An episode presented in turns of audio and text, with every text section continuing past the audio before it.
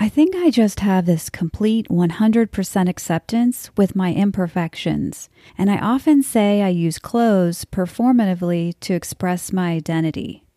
This quote coming from the accidental icon, Lynn Slater, in her conversation with Tali Abecassis and Kim France of Everything is Fine, a podcast for women over 40.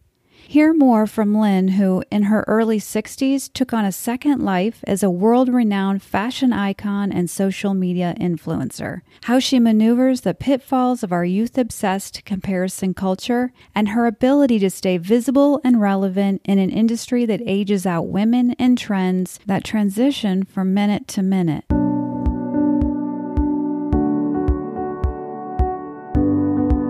It's Tracy.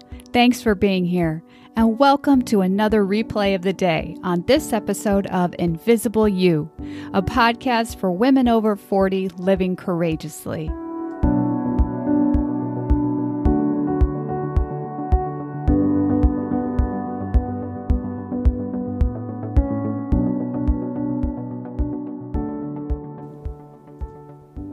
I was psyched to listen to the upcoming interview you're about to hear with the one and only accidental icon.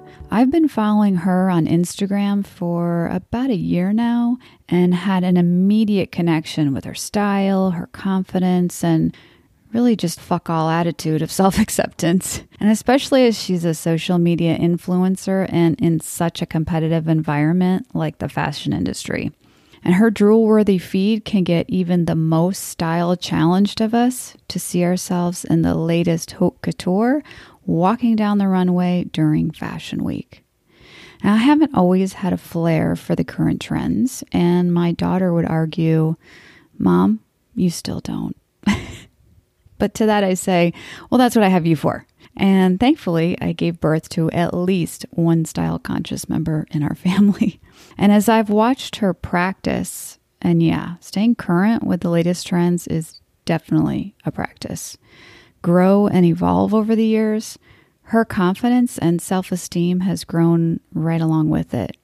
All those early fashion experiments and makeup mishaps, of which there were many, eventually gave way to someone that others now come to for help, including myself. And believe it or not, her dad and teenage brother. She's become my biggest inspiration and motivated me to look and feel my best possible self. Hey, if she can do it, why not me? Why not you? It's also a reminder that starting and learning something new, it's gonna be messy. It might even be a shitstorm. But just as her face was at one point a canvas of brightly mismatched colors, so is the beginning stage of any new endeavor. And the trick is to love what you're doing, enjoy the ride, keep going until something beautiful comes from the chaos. A few years ago, when I was at a real low point in my life, going through divorce, dealing with health issues, miserable in my job, and just feeling overall lost, I did what any normal human being would do when looking for answers in a midlife crisis. I Googled it. and what I found was a lot of really pessimistic and just depressing stories about life after 40 from women in their 40s. And one that I'll never forget was an article I found on Oprah's website written by a woman around my age and thinking, okay, maybe a little guiding light, a ray of hope here. I mean, it's Oprah, right? It's it's got to be good. It's got to be empowering or something. That's her MO. But that's not at all what it was. Instead, it was a dismal account of what to expect as an aging woman. And that you might as well just pack it in and give it up because it's all downhill from here, people basically telling us to just dig a grave and jump in because we've already got one foot in it anyway. I'm not exaggerating. I really wish I was. And it's unfortunate that it's the kind of crap that we're fed and even spew ourselves sometimes as truth in our culture. And it's even more quote unquote true if we're single. And don't get me wrong, I love men. I mean, I love men but I am much happier and way more fulfilled than I ever was when younger and married. And we all carry our own baggage around, but please don't project yours onto others looking for support. It's exactly why I started this podcast to get rid of these dumbass myths that because we're nearing or at the end of ovulation, we're somehow less relevant or viable. And in many ways, we're actually better than ever. That's the conversation we should be having, not some end of days dystopian vision of loss and despair as we longingly throw out all our unused tampons and pads. And if you're one that believes life is over after 40, then I'm sorry, but I'm gonna have to call bullshit on that. And to the author of that hopefully long buried article, I have something to say. We are fighting for our right to live, and we will not go quietly into the night. We will not vanish without a fight. We're going to live on. We are going to survive. Bill Pullman, Independence Day. Context could be a little off. I don't know, but I think I'm close. And I realized something over the summer when I took to the trails that run along my neighborhood because hashtag quarantine and gyms were closed. And that's that what I wore had a direct impact on my physical reaction to the environment. But it's not something I paid attention to before. Like if I felt, you know, cute and put together, then I just noticed I, I stood up taller with more confidence, look straight ahead and make eye contact with people as they walk by. And if I felt, mm, let's say, schleppy, then my posture was more hunched, almost drawn in. And I might look down at the ground or away when someone came by. There was a noticeable difference in how I held myself based on my perception of how I looked. And because everything is connected, and my latest neuroscientist obsession, Dr. Andrew Huberman will tell you, looking at things in the distance helps relieve the stress and strain of our constantly dilated pupils from too much screen time. If you experience any dizziness or headaches while on your computer or phone, you might have what's unofficially called a digital concussion and it's from overworking those eye muscles for too long in one position. It's a physical change in the eye that causes a physiological response in the body. And doing something like taking a walk, riding your bike, or just running outside and viewing things from far away can alleviate that strain and reduce stress. So, just another reason to exercise and, of course, look your best well, as best you can when out to sweat. Because appearance does matter. I don't always have the best outfits, best shoes, or handbags, but taking care of myself and being put together when I walk out that door, it's important. And it's not always apparent or conscious, but like I said, I do act and hold myself in a certain manner depending on how I feel about the way I look. I'm not the only one. People treat me according to their perception of how I treat myself. And that reflects in the effort or lack thereof that I put into it. I get it. We're not always feeling it, and and that's okay. But if at all possible, do it anyway. I mean, we never really feel like doing a lot of things. I don't always feel like being a mom honestly, or going to work or brushing my teeth, for God's sakes. But I do it anyway because feelings come and they go, but they sure as hell are not going to stop me from showing up for myself. In most of the arenas that I've been in, I have not had to feel invisible because I have a very strong voice and I use it, hmm. much to the chagrin of numerous colleagues. um, I spent my first 10 years of academia working in our school of law with lawyers hmm. because one of my areas was the intersection between so- social welfare and law. And I literally learned how to ask really good questions and to not be intimidated in raising questions in public forums and having a voice. Mm-hmm. I think probably with aging, there's other sorts of things that happen, like when you're on the subway and, you know, I try to stay very fit And then there's this younger person who's completely not fit at all and says, Oh, here, take my seat. Like I, like I'm going to keel over and I'm a very frail person. And I know they're probably being polite. Their mother probably told them to do that. but, uh, but I would have, I would feel annoyed. I would like, yeah.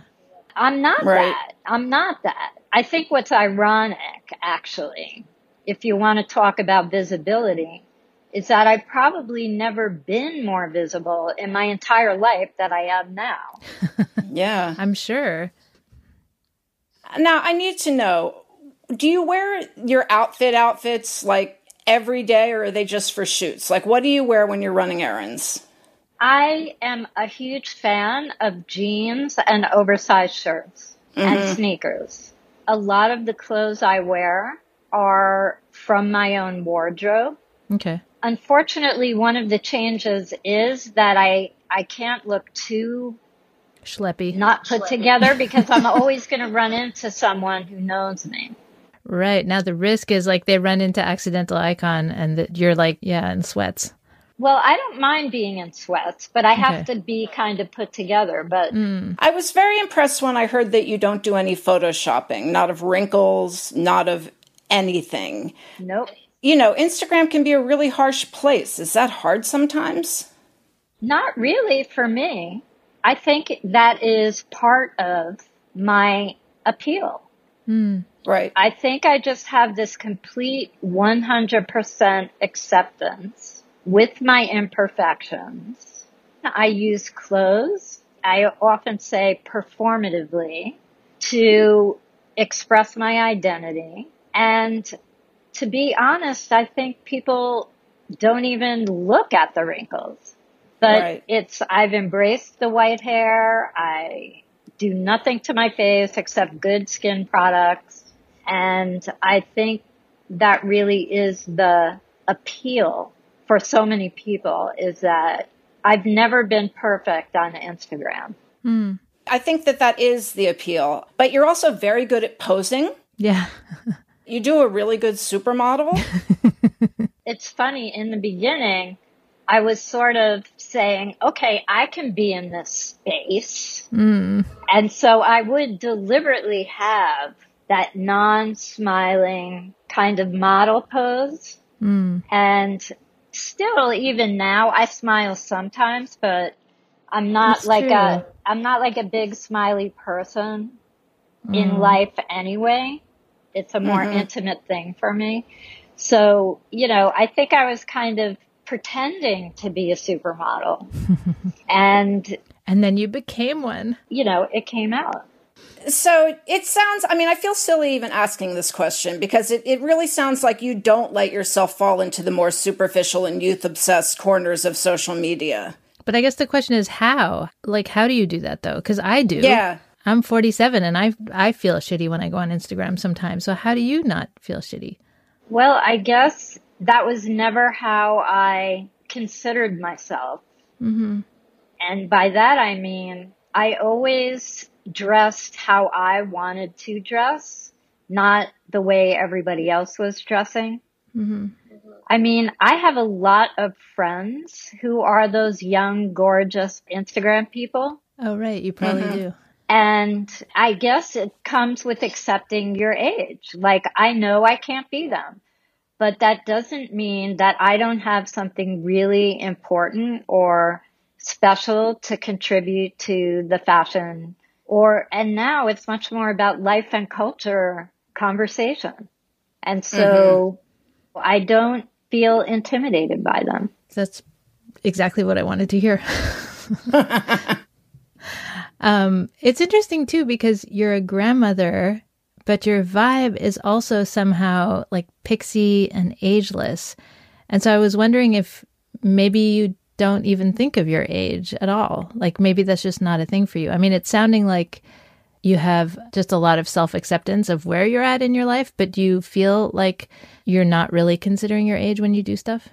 Well, there's actually, again, research. Um, I'll never not be a professor. there's two different kinds of aging. Actually, there's three. There is your chronological age, which would be I'm 67.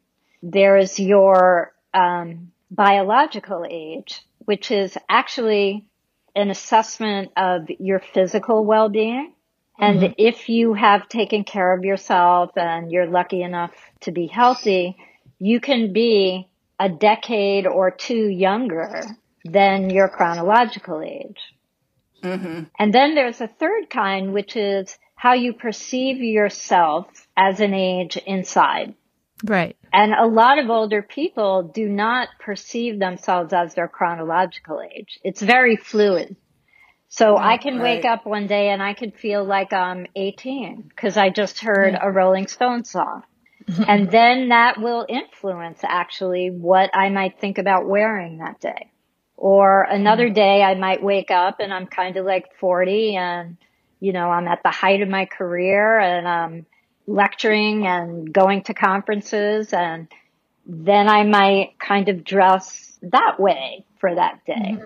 So for me, age, chronological age is kind of meaningless. Mm-hmm. So I don't think about it. Hmm. I feel like you're living the dream in some ways for people. You're well, you, I don't want to say being an influencer because you don't like that term, but you're doing photo shoots for Valentino. You're doing sponsored content for Net-a-Porter. You're traveling the world, or formerly before the pandemic. Or were. Yeah. Is it as fun as it seems? I think for me, a lot of people think that I have this very glamorous life. Hmm. I think my life really has not changed so much from before I was accidental icon and after. Huh. We still live in a very small apartment in Manhattan. I pretty much am the same inside and out. Hmm. I think the one difference for me, which I've enjoyed a lot, is I got to do a lot more traveling. And I think interestingly, my work was way more interesting to me in the beginning when I was doing a lot of stuff for free with independent magazines and young designers and these really creative photographers, just being really creative and working with mm. like amazing stylists. Then I think as the whole realm got more branded and commodified and I guess this depends very much on the choice I make about who to work with. But for mm. me, this has always been a creative expression. And when I'm not feeling creative, it's not going to be fun anymore. Mm. And even if that means I have to turn down money, which I have, I, I just can't do it unless I can be creative about it. It's wild to me your the contrast between the being a professor and working in social work and child abuse and then this Hermes glamour life. Like it's really you've managed to take your passions and just blend them into your lives. It's really amazing. Well, I think, you know, one of the things about being a social worker that is great training is that you're always thinking about people and their environment. And I think, you know, my PhD is in social welfare and people are always like fashion, social welfare. What's the connection? And I'm like, mm. are you freaking kidding me? Human rights, garment workers, inclusion, environment, you know, it's so intimately connected.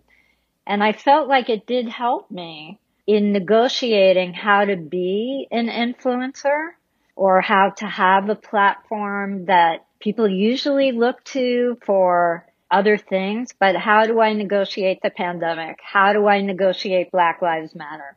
And mm. I actually felt very comfortable because I've had to do that for many years. I've been doing that for way years before everybody got woke right now. So, right. I like this quote of yours that I read somewhere. Um, so the quote is What I've found in talking to young people all over the world is that my generation gets really twisted up about getting old, and the younger generation is not like that. They're feeling more empowered. They don't want people to tell them what to wear. They want to be okay being themselves, and they don't want to be against things. They don't want to be anti aging. They want to create something new. So, do you feel empowered? I do, because mm-hmm. I think I'm showing a different visual image of what aging can mean. And when people think about aging, you know, they think of people not being fashionable anymore and retiring and oh my god i'm going to be put in seclusion i'm going to have to go off to a senior living community i can't be part of the mm-hmm. world anymore you know and these stereotypes are very strong and they're not relevant because we're living much longer and we have better medical you know, innovation. And so we're going to have a whole 10, 20, 30 more years of life that we have to think about how we're going to use them. But I'm also saying, and you don't have to throw away what came before. Everything mm. that comes before right. is going to make you who you are today. And so I wouldn't, people will say, oh, do you regret being in social work and not going into fashion earlier? And I say, absolutely not because right. that is why I am able to be, you know, the person I am today. It strikes me that um, uh, there are things you do that other people can do, but what you seem to have that other people don't have is that you're still really cool. And I think that really radiates from your photographs. It does. You look like mm-hmm. a cool person. Right. You're wearing cool sneakers. You you have a finger in youth culture still, and you're and you're kind of owning that. I've always been around people younger than me because I'm the oldest of six children. Hmm. And throughout my career, I've primarily worked with young people. My early career was working with adolescent girls, which is how I went into the area of sexual abuse. And then as I moved into academia, I worked with young people. I listened to them and I have learned from them. And we've had much more of a collaborative relationship. It's not me, the older person, telling them. It's tell me what you're thinking about right now. I can tell you a little bit about history. And you need both to do something new. So let's collaborate. Right.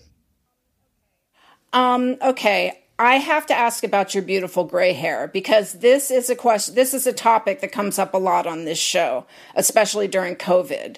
At what age did you let your hair go gray and was that a tough thing for you? Um, I let my hair grow, get gray when my daughter started college. So I was probably about 48 ish Oh my God, my kids, my oldest child is 12 and I'm 47.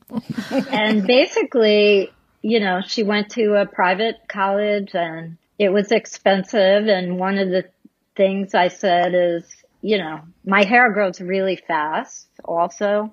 So I was having to go in like every three weeks. So I was like, you know what? Let me just do this. You know, I'm fortunate because not all gray grows in or looks nice. Mm. But I had a nice color gray. Mm-hmm. You know, there was a mm-hmm. lot more resistance from other people. Like people were right. like, "Oh, why don't you dye your hair? You'll look younger." Mm. Mm. And now there's so many amazingly great pro- hair products for gray hair. Will you share one with our read our listeners? Yeah, um, the um, hair line Oribe. They developed a line of products for gray hair called Silverati. Mm. And it's a shampoo, it's a conditioner, it's a treatment, and they're really, really good. They really work. And what I love about them is they're not purple. So oh, that right. your hair doesn't overly get, your hair does not get purple or blue. And the, the other secret, the big, big secret to gray hair is an incredible haircut. To hear their entire conversation, tune into the episode How to Be Iconic at Any Age with Lynn Slater, Kim France, and Tali Abecassis. Links to that and their social media are included in the show notes below. If you enjoyed today's podcast, please subscribe and share with someone you think might benefit. And until next time, thanks for listening.